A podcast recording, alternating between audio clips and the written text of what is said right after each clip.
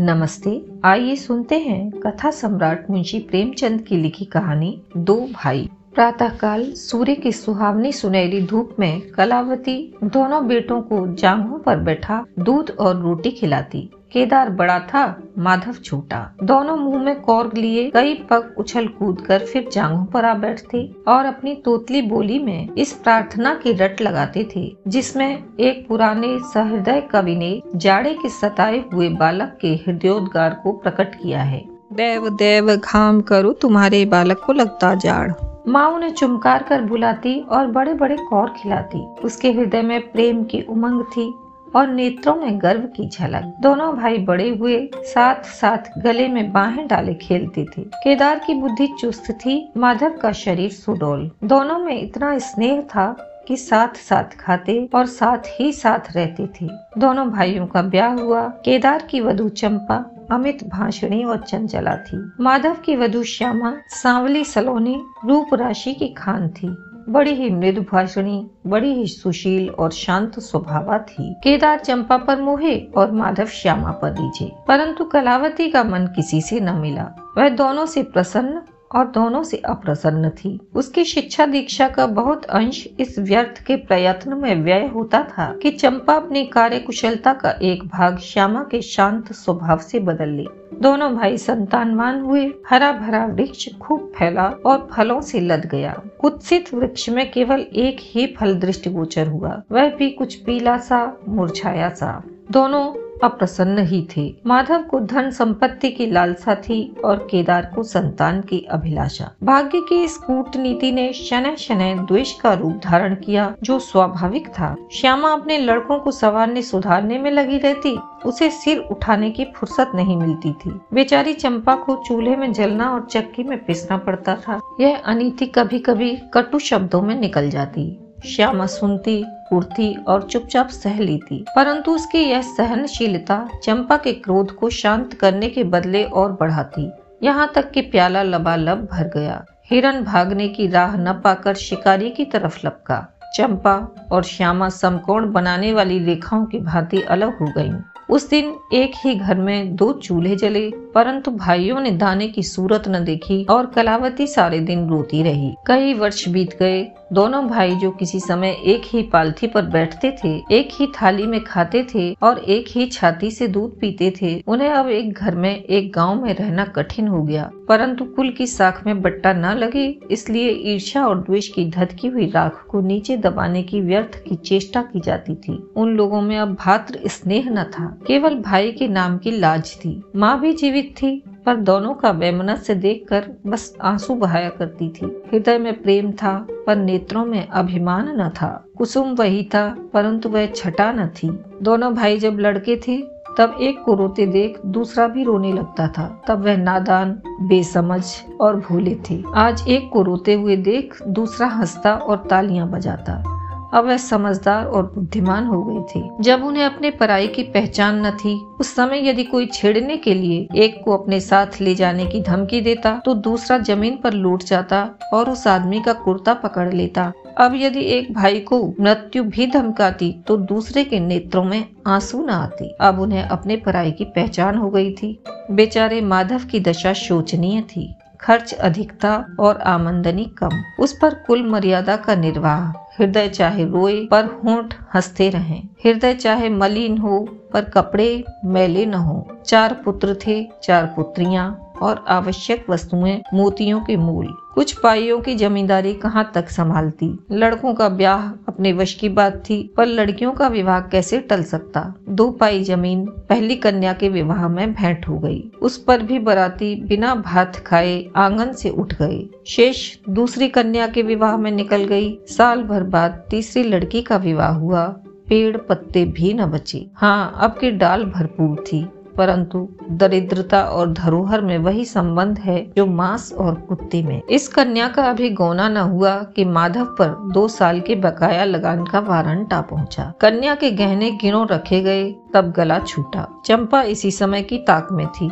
तुरंत नए नातेदारों को सूचना दी, तुम लोग बेसुध बैठे हो, यहाँ गहनों का सफाया हुआ जाता है। दूसरे दिन एक नाई और दो ब्राह्मण माधव के दरवाजे पर आकर बैठ गए। बेचारे के गले में फांसी पड़ गई। रुपए कहाँ से आवे? न ज़मीन, न जायदाद, न बाग, न बगीचा। रहा विश्वास, वह तो कभी का उठ चुका था। अब यदि कोई संपत्ति थी तो केवल वही दो कोठरिया, जिसमें अपनी सारी आयु बिताई थी, और उनका कोई ग्राहक न था। विलंब से नाक कटी जाती थी विवश होकर वह केदार के पास आया और आँखों में आँसू भरे बोला, भैया, इस समय मैं बड़े संकट में हूँ। मेरी सहायता करो केदार ने उत्तर दिया मधु आजकल मैं भी तंग हो रहा हूँ। तुमसे सच कहता हूँ चंपा अधिकार पूर्ण स्वर में बोली, ओ तो क्या इनके लिए भी तंग हो रहे हैं? अलग भोजन करने से क्या इज़्ज़त अलग हो जाएगी केदार ने स्त्री की ओर कनखियों से ताक कर कहा नहीं नहीं, मेरा यह प्रयोजन नहीं था। हाथ तंग है तो क्या कोई न कोई प्रबंध किया ही जाएगा? चंपा ने माधव से पूछा, पाँच बीस से कुछ ऊपर ही पर गहने रखे थे ना? माधव ने उत्तर दिया हाँ ब्याज सहित कोई सवा सौ रुपए होते हैं। केदार रामायण पढ़ रहे थे, फिर पढ़ने में लग गए। चंपा ने तत्व की बातचीत शुरू की, रुपया बहुत है। हमारे पास होता तो कोई बात न थी, परंतु हमें भी दूसरे से दिलाना पड़ेगा। और महाजन बिना कुछ लिखाई पढ़ाई रुपया देते नहीं। माधव ने सोचा, यदि मेरे पास कुछ लिखाने पढ़ने को होता तो क्या और महाजन मर गए थे, जो तुम्हारे दरवाजे पर आता? बोला, लिखने पढ़ने को मेरे पास है ही क्या? जो कुछ जगह जायदाद है, वह यही घर है। केदार और चंपा ने एक दूसरे को मर्म भेदी नयनों से देखा और मन ही मन कहा, क्या आज सचमुच जीवन की प्यारी अभिलाषाएँ पूरी होंगी? परंतु हृदय में यह उमंग मुँह तक आते आते गंभीर रूप धारण कर गई। चंपा बड़ी गंभीरता से बोली, घर पर तो कोई महाजन कदाचित ही रुपया दे। शहर हो तो कुछ किराया ही आवे, पर गवाई में तो कोई सैंत में रहने वाला भी नहीं। फिर साजे की चीज़ ठहरी, केदार डरे कि कहीं चंपा की कठोरता से खेल बिगड़ न जाए।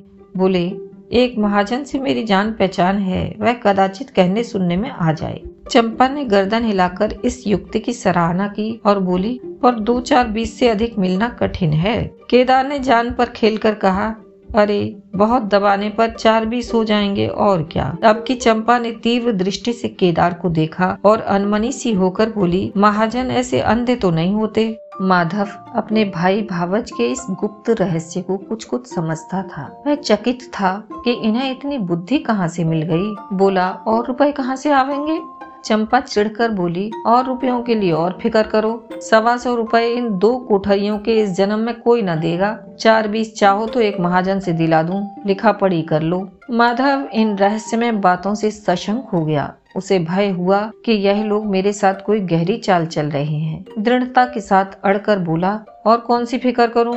गहने होते तो कहता, लाओ रख दूँ। यहाँ तो कच्चा सूत भी नहीं है। जब बदनाम हुए तो क्या दस के लिए, क्या पचास के लिए? दोनों एक ही बात है। यदि घर बेचकर मेरा नाम रह जाए तो यहाँ तक तो स्वीकार है। परंतु घर भी बेचूं और उस पर भी प्रतिष्ठा धूल में मिले, ऐसा मैं न करूँगा। केवल नाम का ध्यान है। नहीं तो एक बार नहीं कर जाऊँ तो मेरा कोई क्या कर लेगा? और सच कहो तो मुझे अपने नाम की चिंता नहीं।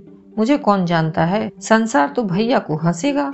केदार का मुँह सूख गया, चंपा भी चकरा गई। वह बड़ी चतुर वाक्य निपुण रमणी थी। उसे माधव जैसे गंवार से ऐसी दृढ़ता की आशा न थी। उसकी ओर आदर से देख कर बोली, लल्ला कभी कभी तुम भी लड़कों की सी बातें करते हो। भला इस झोपड़ी पर कौन सौ रुपए निकाल कर देगा? तुम सवा सौ के बदले सौ ही दिलाओ। मैं आज ही अपना हिस्सा बेचती हूँ। उतना ही मेरा भी तो है। घर पर तो तुमको वही चार बीस मिलेंगे। हाँ और रुपयों का प्रबंध हम आप ही कर देंगे। इज़्ज़त हमारी तुम्हारी एक ही है, वह न जाने पाएगी। वह रुपया अलग खाते में चढ़ा लिया जाएगा। माधव की इच्छाएँ पूरी हुई। उसने मैदान मार लिया।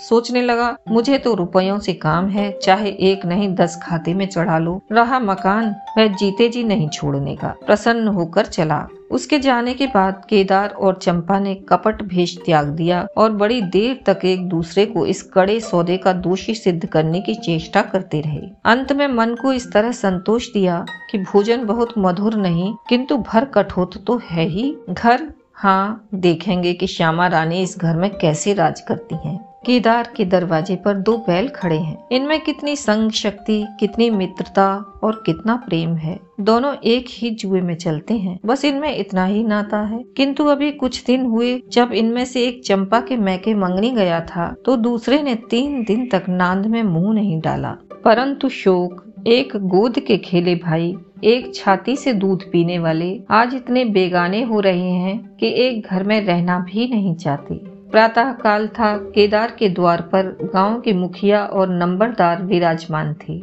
मुंशी दाता दयाल अभिमान से चारपाई पर बैठे थे और मसौदा तैयार करने में लगे थे। बार बार कलम बनाते और बार बार खत रखते, पर खत की शान न सुधरती थी। केदार का मुखारविंद विकसित था और चंपा फूली नहीं समाती थी। माधव कुमलाया और म्लान था। मुखिया ने कहा, भाई ऐसा हितु न भाई ऐसा शत्रु। केदार ने छोटे भाई की लाज रख ली। नंबरदार ने अनुमोदन किया, भाई हो तो ऐसा हो। मुख्तार ने कहा, भाई, सपूता का यही काम है। दाता दयाल ने पूछा, रेहन लिखने वाले का नाम? बड़े भाई बोले, माधव वल्द शिवदत्त। और लिखने वाले का, केदार वल्द शिवदत्त। माधव ने बड़े भाई की ओर चकित होकर देखा आँखें डबडबा आईं। केदार उसकी ओर देख न सका। नंबरदार, मुखिया और मुख्तार भी विस्मित हुए। क्या केदार खुद ही रुपया दे रहा है? बातचीत तो किसी साहूकार की थी। जब घर ही में रुपया मौजूद है तो इस रेहन नामे की आवश्यकता ही क्या थी? भाई भाई में इतना अविश्वास अरे राम राम, क्या माधव अस्सी रुपए का भी महँगा है? और यदि दबा ही बैठता तो क्या रुपए पानी में चले जाते? सभी की आँखें सैन द्वारा परस्पर बातें करने लगी। मानो आश्चर्य की अथाह नदी में नौकाएँ डगमगाने लगी। श्यामा दरवाजे की चौखट पर खड़ी थी, वह सदा केदार की प्रतिष्ठा करती थी। परंतु आज केवल लोक रीति ने उसे अपने जेठ को आड़े हाथों लेने से रोक लिया। बूढ़ी अम्मा ने सुना तो सूखी नदी उमड़ आई। उसने एक बार आकाश की ओर देखा और माथा ठोक लिया। अब उसे उस दिन का स्मरण हुआ जब ऐसा ही सुहावना सुनहरा प्रभात था और दो प्यारे प्यारे बच्चे उसकी गोद में बैठे हुए उछल कूद कर दूध रोटी खाते थे। उस समय माता के नेत्रों में कितना अभिमान था, हृदय में कितना उत्साह। परंतु आज, आह, आज नयनों में लज्जा है और हृदय में शोक, संताप उसने पृथ्वी की ओर देख कर कातर स्वर में कहा, हे नारायण, क्या ऐसे पुत्रों को मेरी ही कोख से जन्म लेना था? अभी आप सुन रहे थे मुंशी प्रेमचंद की लिखी कहानी, दो भाई। आशा है आपको यह कहानी पसंद आई होगी। आप स्पॉटिफाई गूगल पॉडकास्ट या जिस किसी भी प्लेटफॉर्म पर हमें सुन रहे हैं, कृपया वहाँ फॉलो करें और इसे अपने साथियों के साथ शेयर करें। धन्यवाद।